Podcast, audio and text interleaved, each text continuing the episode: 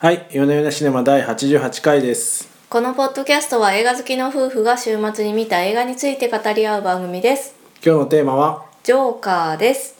バットマンの悪役ジョーカーの誕生秘話をホアキン・フェニックス主演で映画化孤独な男がなぜ悪のカリスマに変貌したのかを描く衝撃作です第79回ベネチア国際映画祭では最高賞にあたる金獅子賞を受賞公開以降大きな話題を呼び全世界での累計成績は約8億ドルを突破日本でも国内ランキング4週連続ナンバーワンを獲得していますはい、あと以いう上ことででああらすじとか大丈夫ですかあらすじうんじゃあ後にしますか、あらすじは。はいというか、あらすじも何もないですかね。あらすじねあらすじもどこまで言っていいのか難しいとこなんですけど、うんまあ、あの主人公がですねこのアーサー・フレックっていう、まあ、ジョーカーになる前うのん普通の青年ですと。がジョーカーになえぜーなるのかっていう。はい、で、まあ、アーサーは孤独なんですけれども心が優しい純粋な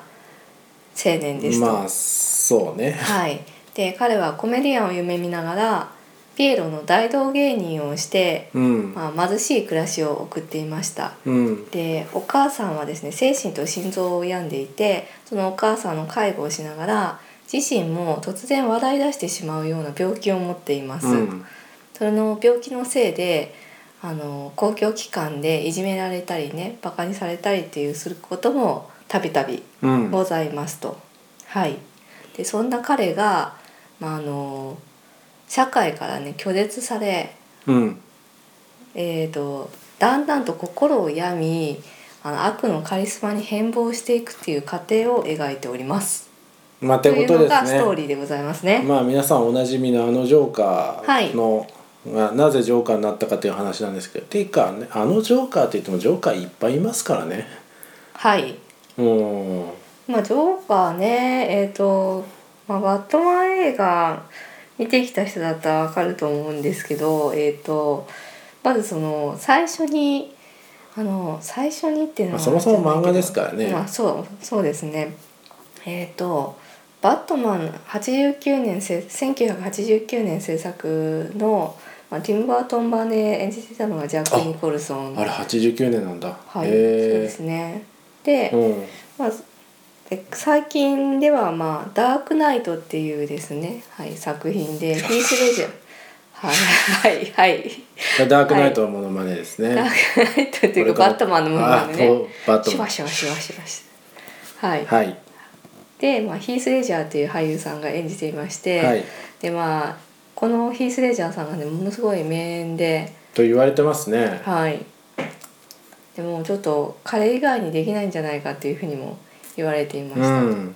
はいそうですねうんなんか僕の記憶だとジョーカーってこうんう化学薬品に落ちてうん白くなったとか、うん口を自分で裂いたとかなんか闇医者に手術してもらったとか、うんうんなんかいくつかこれまでのエピソードがあるんですけど、うん割と違いましたね。ああそうなんですねで今回はあのコミックのオリジナルの設定っていうのは無視してそうですねで人間ドラマとして描いているんですよね、うんでまあそこがこの作品がすごく話題を呼んでいそうるで理す由ねでもあって、あこんなストレートなんだっていう感じがそうなんですアメコミからは離れて、そうんの現代が抱えている問題っていうのを提起しているドラマになってるんですあらつまりこれ何を言いたいかと言いますと日本でも無敵の人っていうスラングがありますけどほあの無敵の人って何かっていうとその失うものが何もない人、ううんでこの間あの京都のアニメーション映画あの京アニっていうねアニメーション会社のあー放火事件ありましたね放火事件あったじゃないですかでまさにああいう人ですよねもなうるほど中年なんだけれども職もなく彼女も家族も断絶いなくてうんで、まあ、何をやってもうまくいかないで無職だしちょっと精神も病んでいてもう正直自分の人生どうでもいいですとだかうんら失うものが何もないので、容易に犯罪をしてしまえるってんいううんう状態にあるっていう人なんですよね。うんで社会としてはそういう人たちにセーフティーネットを本当は用意してあげないといけないんだけど、まあ、この映画にあるようにこう福祉ってどんどん縮小されている傾向にあって、まあ、そのトランプもそうだし日本でもそうなんですけれども真っ先に弱者が切りさ切切り捨てられていくっていうようなうん社会に今ありますと。なるほど、はい、でそういう中でじゃあ彼らがまあ最終的に向かうのが何なのかっていうそのフラストレーションの行き場っていうところを描いている映画でこの映画も決してあまあのねジョーカー単独でやってるわけじゃないんですよね。そのジョーカーが引き金になってこのなんでしょうこのゴッサムシティ全体で暴動が起こったりとかするんですよはね。いはいはいはいはいそうでですそねのジョーカーがあのある意味英雄視されてしまって、うん、金持ちたちを殺したって言ってでそうですね彼に倣ってそのピエロの仮面をつけてうん、あの若者たちが街へ暴動を起こしていくっていうようなところが描かれていて、まあこの辺りがあの現実世界とリンクしているからこそやっぱりあの今回ものすごく大ヒットにつながっているっていうところなのかなっていうふうには思いました。まあねそうですね、はい、うんいやねその通りだとは思うんですけどなんかいや私結構いいうんあの映像とか、うんあの音楽とかすごい良かったなと思ってるんですけど、うんなんかちょっとリアルでストレートすぎないかなっていうのはちょっと引っかかってましてうん、なんかね今回ねあまりにもね悲劇的すぎちゃって救いがなさすぎんですよねうあんのとねこのアーサーに、ね、次から次へとね辛いことが降りかかっていやそれはちょっともう見てて辛くなってきたぞってなるんですあの言わんとしてるのはちょっと違ってはいあ違うのはいなんか分かりやすく次から次へと悲劇的なことが起きはいすぎているというか、うんなんかそのなんですかやっぱアメコミ幻想なんですかねちょっとこう突飛な背景だったり、うんちょっと存在しないようなまあ狂気狂人だったりっていうのがこう、まあ、ジョーカーというキャラクターのうんの面白みであったと思うんですけど、うんまあ、普通に追い詰められていって普通に狂ってしまうみたいな感じがちょっとしましたけどうね。ん、あまあでもまさにそれをやりたかったっていうことまあそうなんですよねだと思うんだかだからこれま何でをの求めるかそうコミックの中のジョーカーっていうのは、まあ、何を考えてるのかわからないっていうよそうそううなそうそうそう不条理な悪なんですそようそうあその通りですよ不条理、不条理がなくてすごいこう理にかなったインセインな感じがうんうんうん、しますよね、あそうですねはい、そうそうそう不条そう不条理がないんですよ、うん、だからそこ、まあ、強烈なキャラクターではあるんだけれどもあのそこに理由がないから怖いっていうそ感うじそうなそうんでそうすけどなんかあの嘘今つ回のいその嘘嘘つきっぽいんですよね全部これまでのあジョーカーあってそうそうじゃあまあ全部ジョークだよあそうみそうたそそういうなノリなんですそようそうなんですよねそうこれなまんででのすジよョーカーだと。そうなんですようん、特にそのだから彼がそのお金の目的とかなんだ名声が欲しいとかそういう理由がなくてただなんか面白いことがやってるだけだよみたいなそうなんですよそういうノリ生でまれながらに狂ってる変な人ってそうそうっていうようなね設定だしだった気がしてからこそまあそこに恐怖もあるんだけど、うんなんだろうな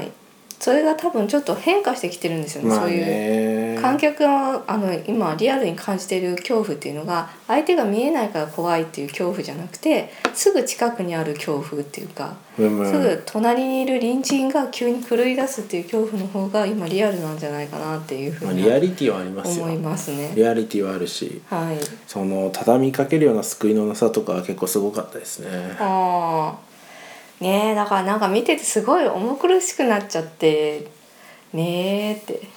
なんでうんあんまりこう2回見たい映画ではないですけどでもとても現代で作られるべき映画だったのかなって思ってますね。 なるほど、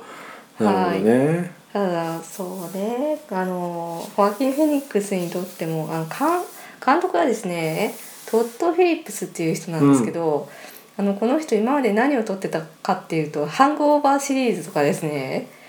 あのバカバカしいコオメーディドックスとかですねなんかそうバカバカしいコメディ系でもそれもちょっとねモラルが外れちゃった大人たちの話だったりとかするのでただそれを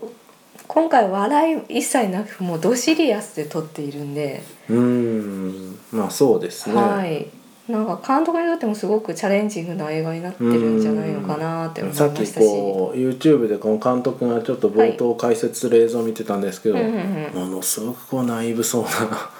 ナょイっーブそうなと下を見ながらこうこのシーンはここは CG でここはリアルなものでみたいなえー、あ CG 使ってんのめっちゃ CG 使ってるいやなんどでこであのオープニングのシーンのその街のカットのうんあって、棒手前の方はリアルなうんリアルな街らしいんですよね奥の方は CG で作ってるとかへえあそうなの街並みはね確かに、えっと、設定がね81年っていう設定なんですよだから81年という設定なんですか1981年の設定みたいですゴッサムシティっていうのはその、あのいわゆる西暦の時間時間軸にいるでいいいいんわかんでないですすいいんですかそれはわかんないんですけどまあその、うん、ニでュもーヨークでいうところの81年なのかな確かになんかゾロ解決ゾロかなんかで映画がかかってるシーンがありましたよね、ああそうですねそうかそうかうんうんねえだからあれあでもわざとやってんのかそういうとこも含めてうん、だからこの時代の設定だよーっていうふうにお伝えをしているんじゃないですかね。なんかやっぱあれですねこう、うん最初に見たなんていうかバットマン私はティム・バートン版なんですけど、うん、そういうのに引っ張られますねどうしてもああそうですか。なんかゴッサムシティでも架空の街でなんかもうそれとは結構別物っていうふうに私は結構見たので。まあそれが正しいと思いますよはい。多分制作側も別物として扱ってほしいもう単独の映画として扱ってほしいまあねっていうふうに思っていると思っていてそのその DC コミックの、まあ、今シリーズでいろいろうんね、うあんのうん映画やってんですけどそことも切り離した感じで、あのこの映画制作しているというふうに書かれていたんであでもなんかちょっとそうそうですねそうそうマーベルものは大体ね、うんユニバースそういうユニでバースでこう一応世界観統一されてんだけどこれ違うんですよね。違いますねあのこのあくまでジョーカーっていうようなあのキャラクターを借りたんだけど描きたいところはもっとアートフィルムなんですよね。アートフィルムアートフィルムっていうの はまあ小劇場でやるようなねあのなるほよどより人間の真相に近づいたようななるほど人間ドラマなんです、まあ人間ドラマが描きたをかった描っきていたうのかったっはていうところだと思います。そうですねうん、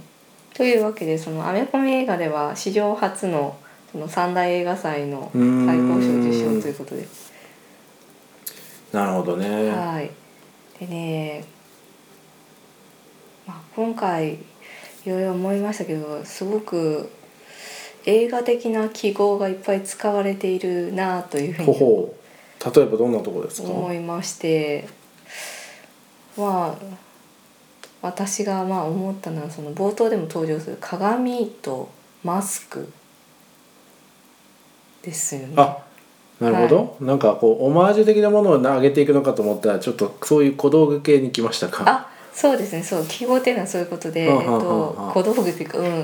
あ、それがその小道具というかまあまこのアーサーの中に2人の人間がまあいるわけですよね。で、えーとまあ、最初その道化師のあうそんの大道芸人として、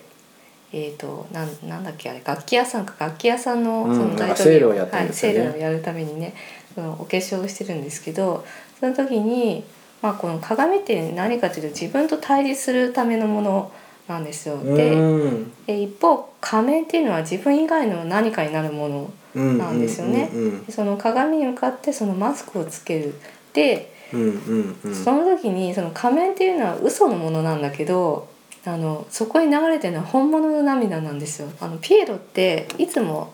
なんでしょうここに涙のマークをつけはるいじはいはいはいゃないですかこうメイクでね。はいはいはいはいなんだけどほんそこに流れてるのは本物の涙でで無理やり自分で口に指を突っ込んでグッと上に上げて下に上げてってはい、笑ね顔を作るっていうね、はい、のがあってその彼のその心の中の葛藤がもうそこでそのシーンだけでわかるわけですようん彼はもう自分の中ではもう泣きたいような状況しかないんだけれどもこうスマイルの仮面をかぶっているっていうような状態なんですよね。もうそこで引き裂かれている彼の感情っていうのが出ていて。なるほどあなんかもうすでに名作の予感感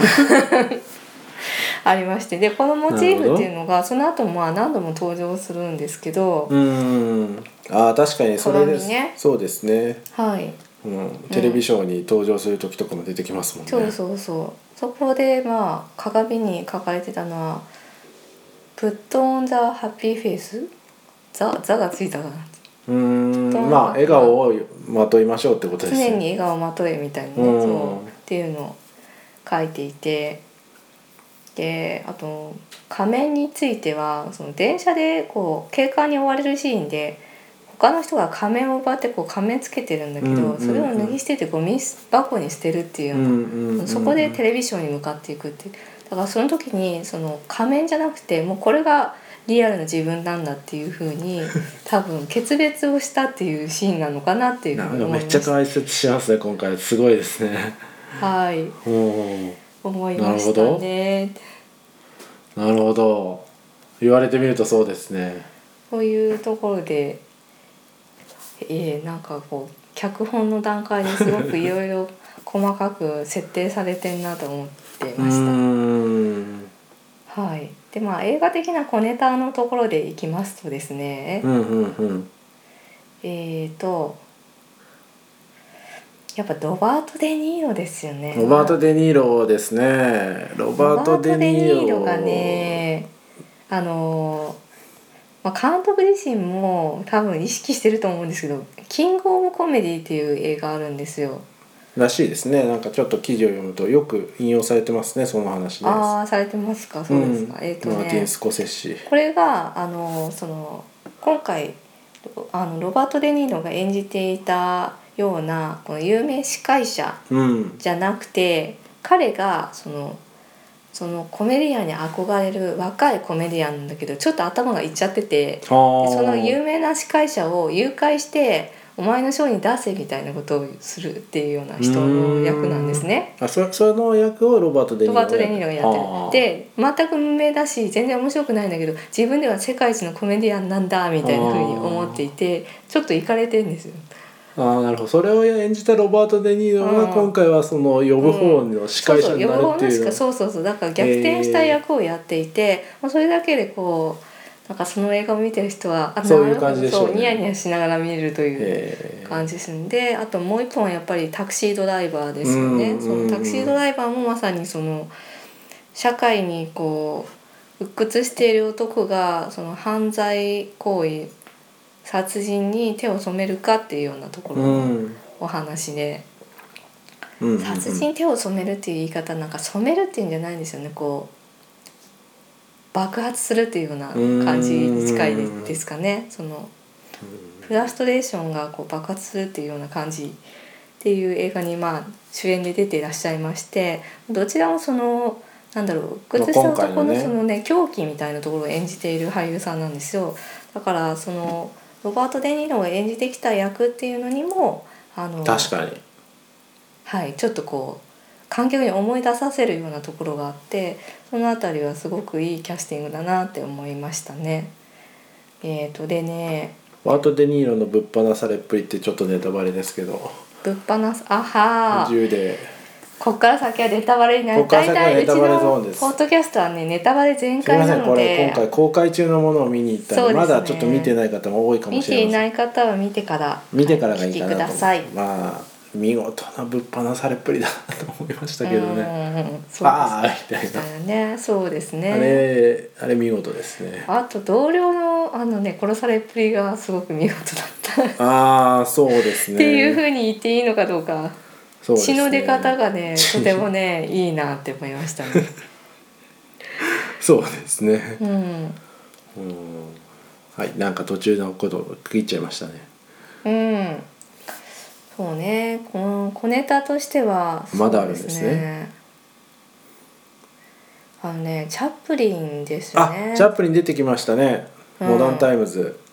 そうですね、うん、はいかかってましたでモダンあタイムズそうなんですよってねそなうんかその辺でこうあれこれってゴッサムシティっていうのはいいんだっけっていうのがちょっと混乱しましたうんまあいいんじゃないですか、まあいいんでしょうねゴッサムシティもパラレルワールドで似たようなものをやってるんでいすよやそうなんですよもう混ざ混ぜていくでいはいいんじゃないですか、ねでそのモダンタイムズをねあの金持ち連中がなん、なんていうのかなあのすごい豪華な劇場あオペラハウスみたいなねオペラハウスみたいなそうところで見てわっはっはって笑ってるんですよ。うんうんうんでこの映画どういう映画かと言いますとその労働者のもう本当に最低賃金で働いているね労働者うんうんうをんチャップリンが演じていてその個人の尊厳が失われてその機械化された社会で歯車として扱われているっていうような社会を皮肉った映画なんですよね。うんうんうんそれを見て金持ちたちが大笑いその困窮している貧しい人を見て笑っているっていうようなうんうん映画なんです、映画というかせあのシーンになっていてでまさになんかそれがこのアーサーが置かれている状況とダブっているっていうところなのかなって思いました。そうですね、はいやだからそういうふうなメッセージムービーとして見るのがいいんでしょうねはあそうですねうんいろんなメッセージムービーにメッセージムービーっていうのかな、まあなんと言いますかうんと思ってでもこれがね受け入れられるっていうのは結構ね社会としていろいろと屈してる証拠だなっていうふうにも思いましたうんのででもなんか展開もシャープですし映像もすごいききいけてますよねああそうですね映像とあと音楽もすごいいけてると思いますよそうなんかやっぱり全てがねあの考え抜かれてんだなって思いましたよね階段で踊りながらちょっと狂っていくジョーカーが踊りながら降りてくる、うんその逆光になってるし決まってますよ決まってねますよねそうですよね決まってますよやっぱ脚本を書くのもやっぱ1年ぐらいずっと遂行をしていたっていうことだそうなんでなんかねこの辺がやっぱりねなんだろうね予算の差なのかねっていやうん実はあまあいいでのす今週ね私もう一本劇場公開映画見に行っていてそれは、はいあの三谷幸喜の「記憶にございません」っていうやつなんです三けど谷さん好きですもんねそう三谷さん好きだし面白かったんですけど。うんうんなんかその突き詰め感みたいなのあんまないですよやっぱり撮影にしても照明にしてもうん、撮影照明は本当に決まってますね何にしてもねやっぱりねこの「ジョーカー」と比べるとねやっなんだろうなこう同じ土俵のものとしてはやっぱりちょっと日本映画辛いなっていうのは思いましたいやーでもいいんですよ映画っていうのはそうまあそうやってこうなんかクオリティを上げていく手法もあるしこの間の「ギルティ」みたいな、うんうんあうんのアイデアでねただでもたぎだ、うんただただ電話交換士が喋ってるみたいなのでもいやただただ喋ってるんですけどあれも演出がすごく上手だまあったねなとま思あっそれもてそうですけどねうんその辺ね、まあ、確かに予算がなくてもちゃんといい映画が作れるそとうですいう良い題材でしたよねギそルうテでィはすよね。そうですよいやでもまあまあその,、まあ、その比較は置いておいて非常に映像が決まってるのでこれは、あなんか美しいですよね全体的にうん、そうですねはいいキレがあるやだからねすごいなでもいろんなシーンにこう無駄がないしその撮り方もすごく吟味されてるそうっていでうすね感じがしましたちなみね。にタイポグラフィーとかもなんかすごいいけてかっるなとこ思よいまあすタイトルもねかっこそようかっタイた「トジルョのー出しカー」方っとていかう黄色いそうのあと音楽もねすごく良かったなと思って。頭にあのピアノがダカダカダカダカダカダカって入るとこすごく良かったですね、うんああいう曲で始まると思わなかったんでもっとドヨーンみたいなスピルバーグですみたいなやつで、うん来るかなと思ってたんですけどあれ来たのは良かったですね劇中にね挿入される曲もすごく良かったですねクリームとかそうあそううそんうクリームそうホワイトルームってういうんやつで、そのそれもね結構このなんでしょうベトナム戦争の時を暗喩してるんじゃないかみたいなああまあそのくらいの年代そうベトナムの戦争で傷ついた若者たちの歌みたいなおおそんな立派な歌だったこかとをさっき調べたら書いてありますへえというふうに読んでいる人もいますよと、まあ、なんでそのなんでしょうね社会の状況っていうのがこの映画とリンクしているんだよっていうところなんでしょうね。あそうだちょっとそろそろ時間なんですけどちょっとはい一個聞いときたいなと思ったんですが、あのラストシーンはどう読み解くのがいいんですかね、えラストシーンラストシーンどうどう読み解くってい、やなんか捕ま再度捕まったのかあ捕まったんですよねはい。うん、再度捕まったのか、あなんか突然病院のシーンになるじゃないですかあーえっ、とねまあ病院なんだけどなんていうんだろう一応手錠してたじゃないですか。はいはいはいだはからなんていうの警察病院なのかなっていいなうんかあれがそのあの事件の前なのか後なのか、それともこのただの妄想なのかがこうすごい曖昧な描き方だなと思っててああなるほどね前も病入院しててたっていうのちょろっとこうカウンセラーとの話の中で出るシーンあるじゃないですかうんうんうんうんああのカットが前なのか後なのかそれともこうそもそも妄想なのかああそういう意味では確かに妄想と現実の境界っていうのがすごくあやふやに描かれてるんですよねで。最後追っかけてくるじゃないですか、うんうんうん前のようにも見えるし後のようにも見えるし、確かにねその辺すごくうまい作りであの、うん途中で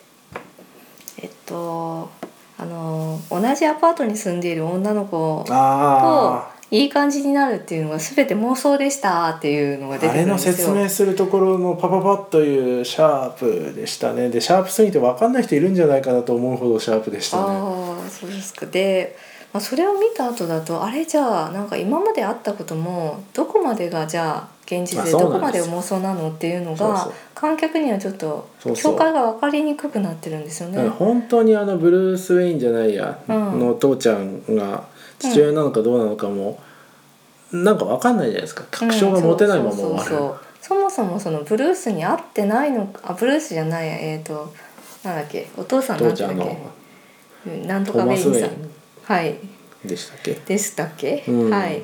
にうんとそうですねそうだ T だったからねあはいの、マレーのショーに呼ばれて、うんなんかが観客で声かけられたっていうのが妄あそれ想はでしたっていうのは妄想途でした中っていうのはわかりでますよね説明することで、はいい、ろいろ妄想が散りばめられてるぞこの話はっていう、うん、うん、あ確かにねそこでもう一回提示してんだねそうそうっていうのでもしかしたらその彼と会話をしたトイレで会話をしたっていうのは実は妄想なのかもしれないかもしれっていうふうにないもし思いますよね。ということでというわけでまあ確かにカウンセラーの話っていうのはそうかもね。そうなんですよなんであの最後はかなりこう読み取りが難しいわわざと難しくしてる感じのする終わり方だなとおー思いいいました指摘なんじゃないでしょうか。あありがとうございます、うん光栄でございますじゃあまあそろそろいいお時間なんで、うん、最後がねあのまさにそのチャップリン風のそうそうコメデドィタバ的なタ、ねドタバタ的でそこもいいんですよしてまねした一回こう一方方向にこう逃げて、そうそ逆に今度は大側になってう、る、うん、はいこれもねすごく小憎いなっ小憎いでてす思いましてこれすごくいい終わりだなと思いましたねはいということで絶賛公開中ですのではい劇場に見に行っていただけるといいんじゃないかなと思います、はいじゃあ今週こんなところでよろしいですかはいありがとうございましたありがとうございました